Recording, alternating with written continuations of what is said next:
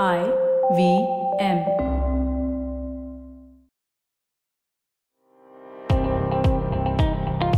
Welcome to All Things Policy, a daily podcast supported by Pragati, a flagship media initiative of the Takshashila Institution. We're a bunch of policy nerds based in Bengaluru, and we like to bring a fresh perspective to Indian affairs and an Indian perspective to global affairs. So grab a cup of coffee, sit back, and join us for today's chat. Hello and welcome to another episode of All Things Policy. I'm your host Shrikrishna Upadhyaya, and the guest on our show today is Dr. Nithiyanandam, the head of Geospatial Research Program at Takshashila Institution. Welcome to All Things Policy, Nitya. Hi, Sri. Uh, it's my pleasure to be part of this discussion today. Right. So, as a part of the Geospatial Research Program at Takshashila, uh, Nitya authors a monthly newsletter called the Takshashila Geospatial Bulletin. Earlier this month, uh, he released the issue number four, which talked of rapid military expansion in Tibet using a satellite imagery analysis. So, Nitya used high resolution satellite images to analyze three operational dual purpose airports and two air bases under construction in central Tibetan region. Uh, after looking at all these five uh, installations, Nitya asserts in his newsletter that, I quote, China's rapid construction and pace and utilization of cutting edge technology indicates its commitment to maintaining a long term presence in the region. End quote. And Indian strategic planners and armed forces must be concerned by these developments in the central Tibet, as Nitya rightly points out in his newsletter. Uh, so, Nitya, I want to begin by talking a little bit before the finding of yours of, you know, these five airports which have come up in the central Tibetan region. Because you write that since the confrontation between India and China started in 2017 and escalated between 2020 and 2022 when we had Galwan and all those incidents, China has actually worked towards strengthening the PLA Air Force presence in the regions of Tibet and Xinjiang, which are in fact very close to Indian borders. So the Western Theater Command of China's PLA, uh, adjoining the Indian territory, has uh, seen a lot of Air Force infrastructure expansion and it has seen construction of airports, heliports, and other support structures. Uh, so let's start here, right? Before we get into your analysis regarding the new constructions in central Tibet, uh, would you take us through the changes that have taken place in the last half a decade? Sri, it's an important uh, point to start with. Since 1962 war between India and China, you know, this is one of the major confrontation happened in 2017, a standoff between India and China, especially uh, in Doklam Plateau. So now, uh, since this has ever since it has happened, China has rapidly expanded their military infrastructure in the region. As you also pointed out, the Western Theater Command is someone who is responsible for uh, monitoring China's border with India, and they have spent uh, a large amount of uh, you know investment on building the military infrastructure in this region. The way the things are built is slightly different from uh, many other places in a sense, uh, it is not just a military infrastructure. It is something where you can see a military infrastructure and also a civilian build-up in that area. That is something we see it as a unique thing, and then that is something which is uh, considered as a sustainable military confrontation for a longer period. And uh, in this case, so what we have seen in the last, uh, let's say, half a decade, the rapid expansion in uh, air assets in addition to other ground assets for military, the Air Force related assets such as the, the, the heliports, the air bases, and uh, you know other uh, infrastructure, air defense systems has been put up on ground in a rapid manner. So that's what we could see. So many new airports, so many dual purpose airports has emerged in this region in recent years especially the area which are very uh, close to Indian border and also which has strategic importance. So this is a overall development happened, and then once we had subsequent confrontations, um, you know, in recent years, the the speed has increased, and what is astonishing is the rapid pace in which the constructions are made. Right, and like you point out, you know, much of this air infrastructure, particularly the particularly the airports, uh, in these remote areas, serve both a military and civilian so this might seem like a rookie question, but I want to know from you, isn't this part of the normal course, uh, you know, for infrastructure in such faraway areas and in such high altitude areas to serve both purposes? Or are you also suggesting, or have you uncovered evidence to suggest that this is a cover for something else and something more sinister is at play as far as the Chinese PLA Air Force is concerned? Yeah, that that's an interesting question. If we if we look at uh, you know any airports, let's say what is the necessity for an airport, and let's forget about an airbase. We'll think about a civilian airport. The civilian airport comes in uh, places where there are industrial activities exists, where the human settlements are in high density, where there is a necessity for people to commute between place A to B or place A to different locations around the world or within the country. Um, here it could be a, you, if we think like it is just an airport which is established with dual purpose as like many airports in the world it is not the case because um, here the density of population living in that area is very less. That's a point to note. Because once you have limited number of people possibly utilize the facility and then you are creating a massive infrastructure that could you know hold bigger aircraft and uh, which could also hold bigger military aircrafts and uh, fighter jets and so on which indicates the airport is made for dual purpose and of course it has been used for civilian purpose to uh, ensure developments in that area.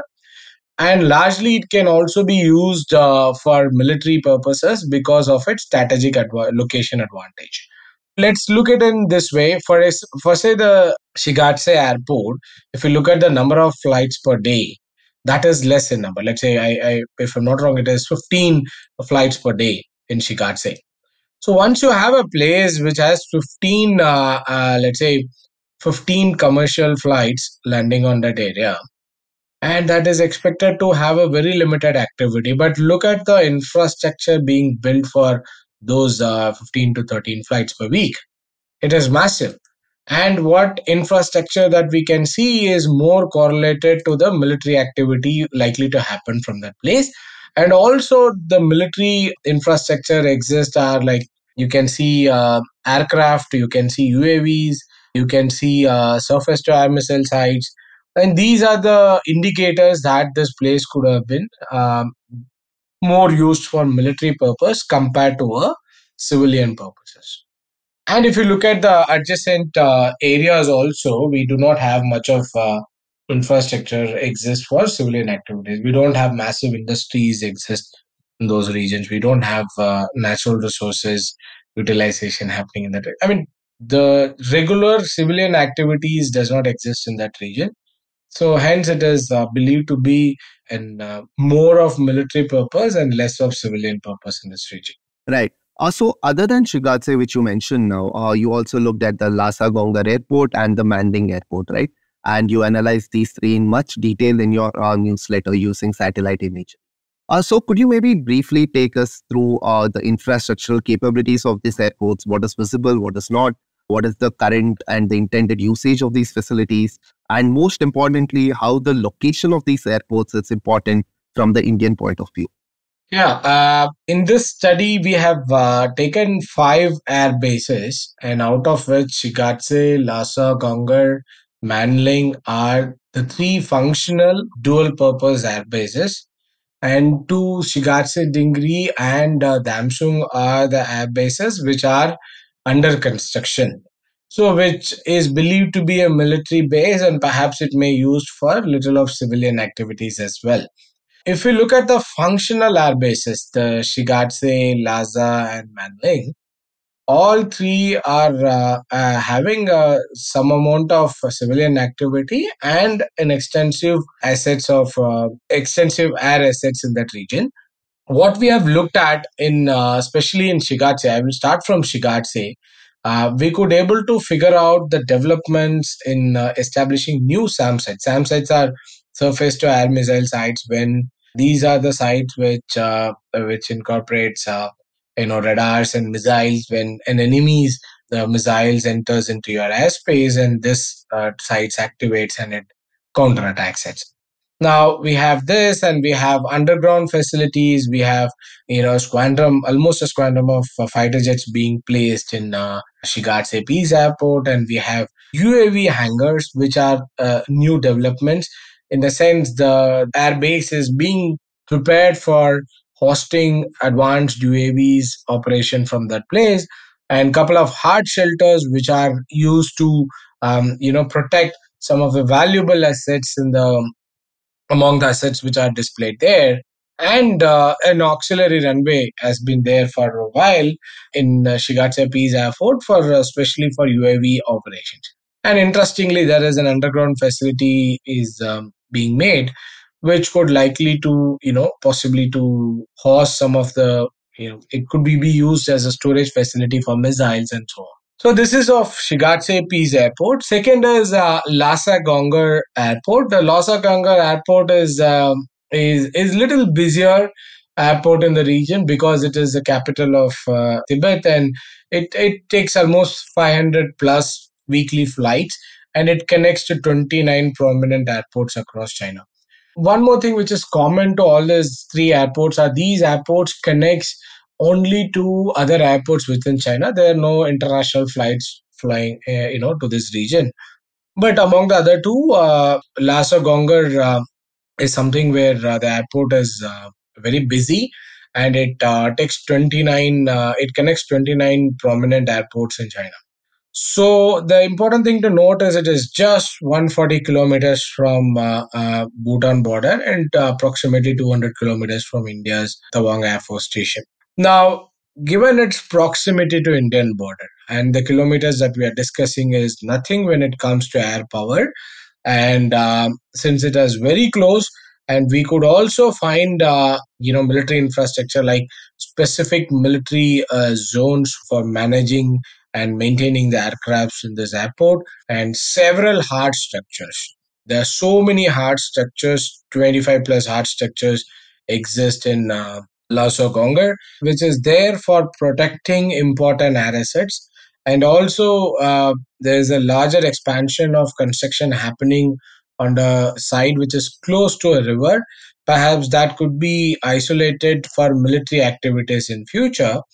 And also, uh, there's a massive underground facilities being built um, in uh, Lhasa Gonggar Airport. Uh, and we could not still able to understand what exactly it could be used for because it is so massive and it is the ed- end of the ridge and it uh, it has a lot of structures in between and it's a huge construction going on perhaps it could be a massive command and control facility or any other uh, you know military related facilities but we doubt it is uh, it, it definitely not a civilian uh, facility to come up in that area because it is very close to the military infrastructure exists in the airport.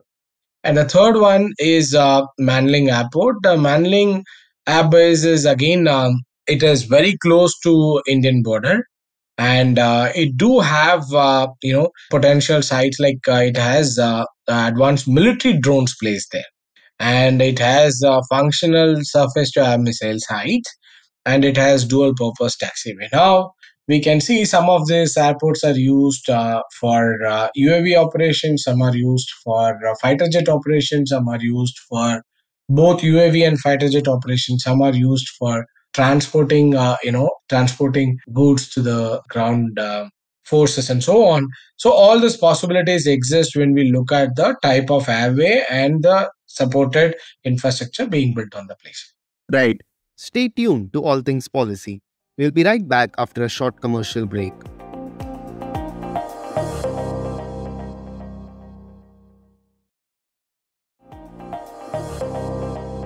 Also, you know, this aspect of underground facilities is really curious. And, you know, you mentioned that both at Shigatse Peace Airport and Lhasa Gonggar, uh, that underground construction is taking place at the outer reaches of these facilities. And you pointed out it could be, say, a storage facility for missiles or even a command and control centers. So, what possible other explanations could be there? Why do you think China is constructing these facilities in such a secretive manner? Oh, it is. Um, it could be part of their uh, regular uh, way of doing it. So there are certain assets uh, which need to be protected and uh, which need to be hidden in terms of uh, at the time of war. So what I see here is these underground facilities are uh, it's not kept in a secretive manner, but it has made it in a way like it can be uh, protected and it is uh, hard structure to break on at the time of you know the critical situation. So what I see is these uh, structures are very massive, especially the one in Lhasa Gonggar. appears to be very massive and uh, with a lot of uh, you know construction activities are happening and it is of multi-story level whereas in, in case of shigatse it is very small but uh, so the uh, Lhasa Gonggar uh, airport is the Lhasa Gonggar underground facility is very big, and there are limited uh, chances that it could be used for uh, civilian uh, purposes.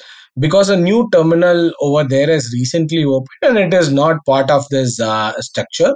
And this structure is mostly associated to the military infrastructure exists in that region and it is uh, protected by high rise walls and so on. This indicates that this could be a facility associated with a military activity itself.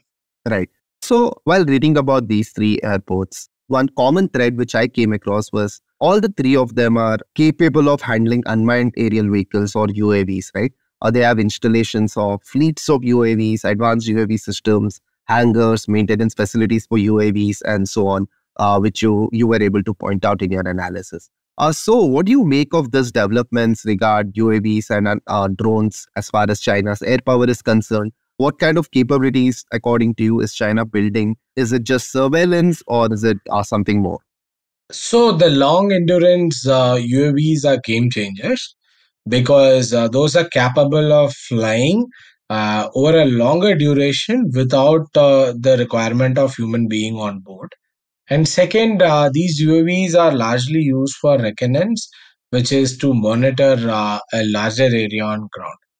So for an area which is highly sensitive and uh, which is very complex for an uh, you know regular pilots to fly it is uh, china has been increasing its uav capabilities in this region as well so like like other countries do increase the uav based reconnaissance over the years china has also increased its um, infrastructure especially its number of uavs uh, uh, you know being deployed and the type of capability it has has been increased over the period now, this will help uh, them to monitor the area that is of interest in the strategic locations continuously. And uh, even if there is a critical situation, like these assets uh, will not cause any human life as well.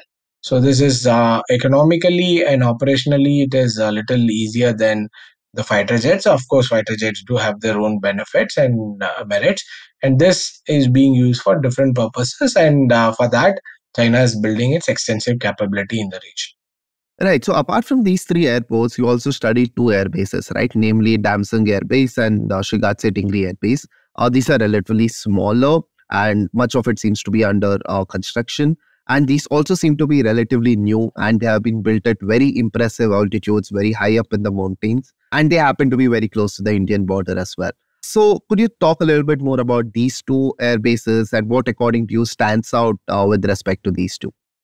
Yeah, Damxung is an airbase which is uh, 270 kilometers away from Indian border and at an altitude of uh, 4,300 meters. And it is, uh, you know, it is 90 kilometers from its uh, Tibet's capital, that is from the Lhasa airport. The important thing to note in Damxung airbase is since 2020, the development in airbase uh, construction has been uh, you know fastened and then now we can see almost a you know fully operational uh, runways which are exist the runways are ready it appears but um, the, there is a adjacent facilities need to be established. Those facilities i believe will uh, come in uh, very few years looking at the phases in which the other airports are built. Probably in next three four years this airport airbase is going to be you know fully functional airbase. And interestingly it has a pretty long runways of uh, almost uh, 5000 meters. And uh, it, it is uh, having big hangars and it has uavs capabilities and it can hold uh, you know even uh, what do you call the helicopters. And this base um, is you know being built on a place which is uh, very remote. Like let's say Damxung and also shigatse dingri. These are the air bases which are built in a very remote location where where i believe the the gap was exist earlier for chinese uh, air forces and those are filled by having this uh, air bases in these locations especially shigatse tingri is um, the one which is again uh, very close to Indian border and it is a 4.5 kilometer long uh, base. And this airbase has a connectivity to Highway G219 as well. So, uh, what is commonly, uh, you know, there are a few things which are commonly standing out from this uh, air bases. And there's an interesting point to note in Shigatse Tingri Air Base. The interesting point is uh, the, the airbase is located uh, very close to a river, and the river course is modified a bit, and airport is constructed for better operations. So there's no human activities exist near uh, to that air bases. There's a, there are small villages. Those are small modern villages, and uh, once the airbase exists and once the, it is connected to highway, we can expect a lot of development in this region, and that too close to Indian border. So this is something where rising an alarm, like you are making people to settle uh, very close to the contested borders and providing them facilities and providing them connectivity to rest of the country. So these are the challenging things coming out because of this airport establishment. Right. And so let's zoom out a little bit from the discussion we have had so far, where we looked at the specifics uh, with respect to all the airports you have analyzed using satellite imagery, right? Now, if you look at all these five facilities in total, a lot of commonalities emerge. And you also point these out, right? Uh, first, you say that uh, these are located strategically near water bodies or water resources. Second, these are located at very high altitudes and they are also located near barren or open lands, which provide ample opportunity for uh, expanding these facilities in the future. And as part of your final analysis, you also write that, uh, and I quote, developments underscore China's heightened combat readiness in the region, signaling a significant shift in military capabilities. End quote. Also, could you elaborate on both these aspects of Chinese thinking and preparation, and perhaps also broadly outline what you think the counter response that Indian strategic planners must work out uh, with regard to these developments in the Tibetan region? Yeah, first, when it comes to commonality in the region, uh, in this air bases, what we have uh, looked at is the air bases, as I earlier mentioned, the air bases are established for specific purposes in mind. It supports both uh, civilian and uh, military requirements. But if you look at the places where it is located, it is located uh, close to water bodies, most of the cases which uh, provides water requirements. It's it you know whatever water requirements are there for uh, construction, consumption, and so on. Those are satisfied because it is next to the river.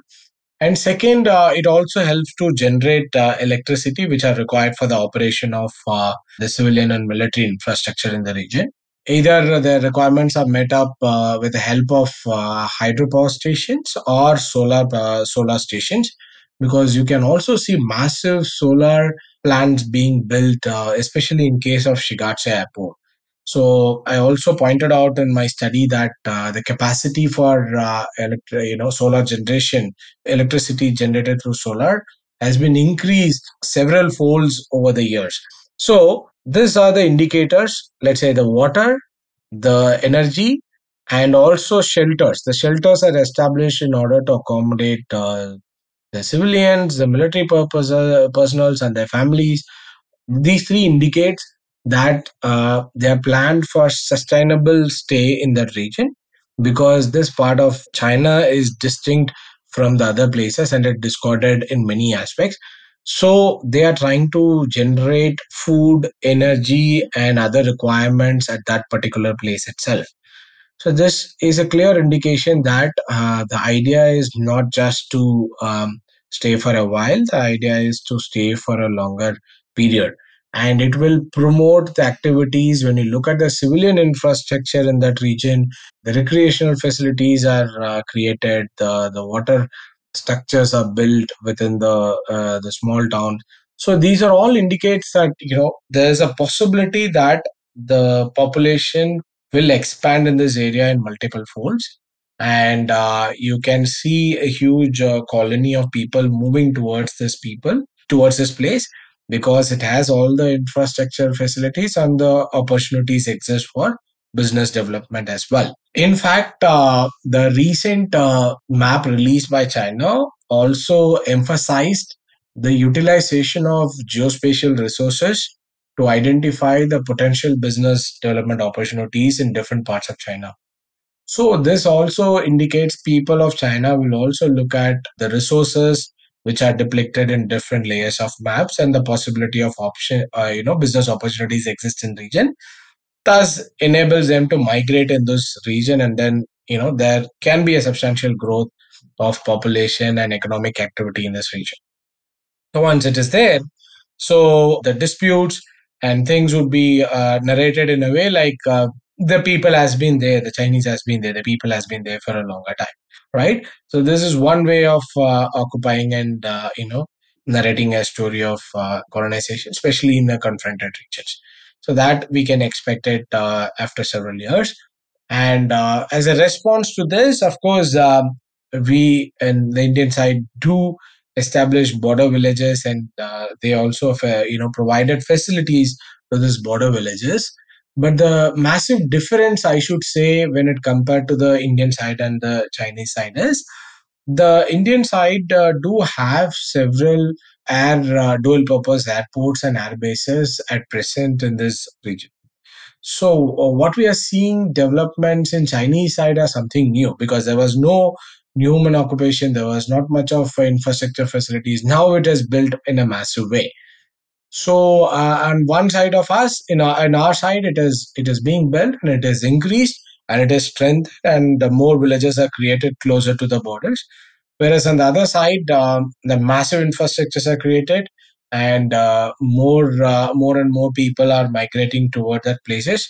Though we don't have official numbers, but it is believed uh, through literature that um, you know multiple folds of people have been uh, uh, you know as uh, the hot destinations in this border villages so this will increase and uh, so what we need to do perhaps is to look at how these activities are being carried out and whether it is uh, of uh, pure civilian purpose and it is of military nature and a close monitoring is also required on looking at our own boundaries in regular terms through several reconnaissance and monitoring systems.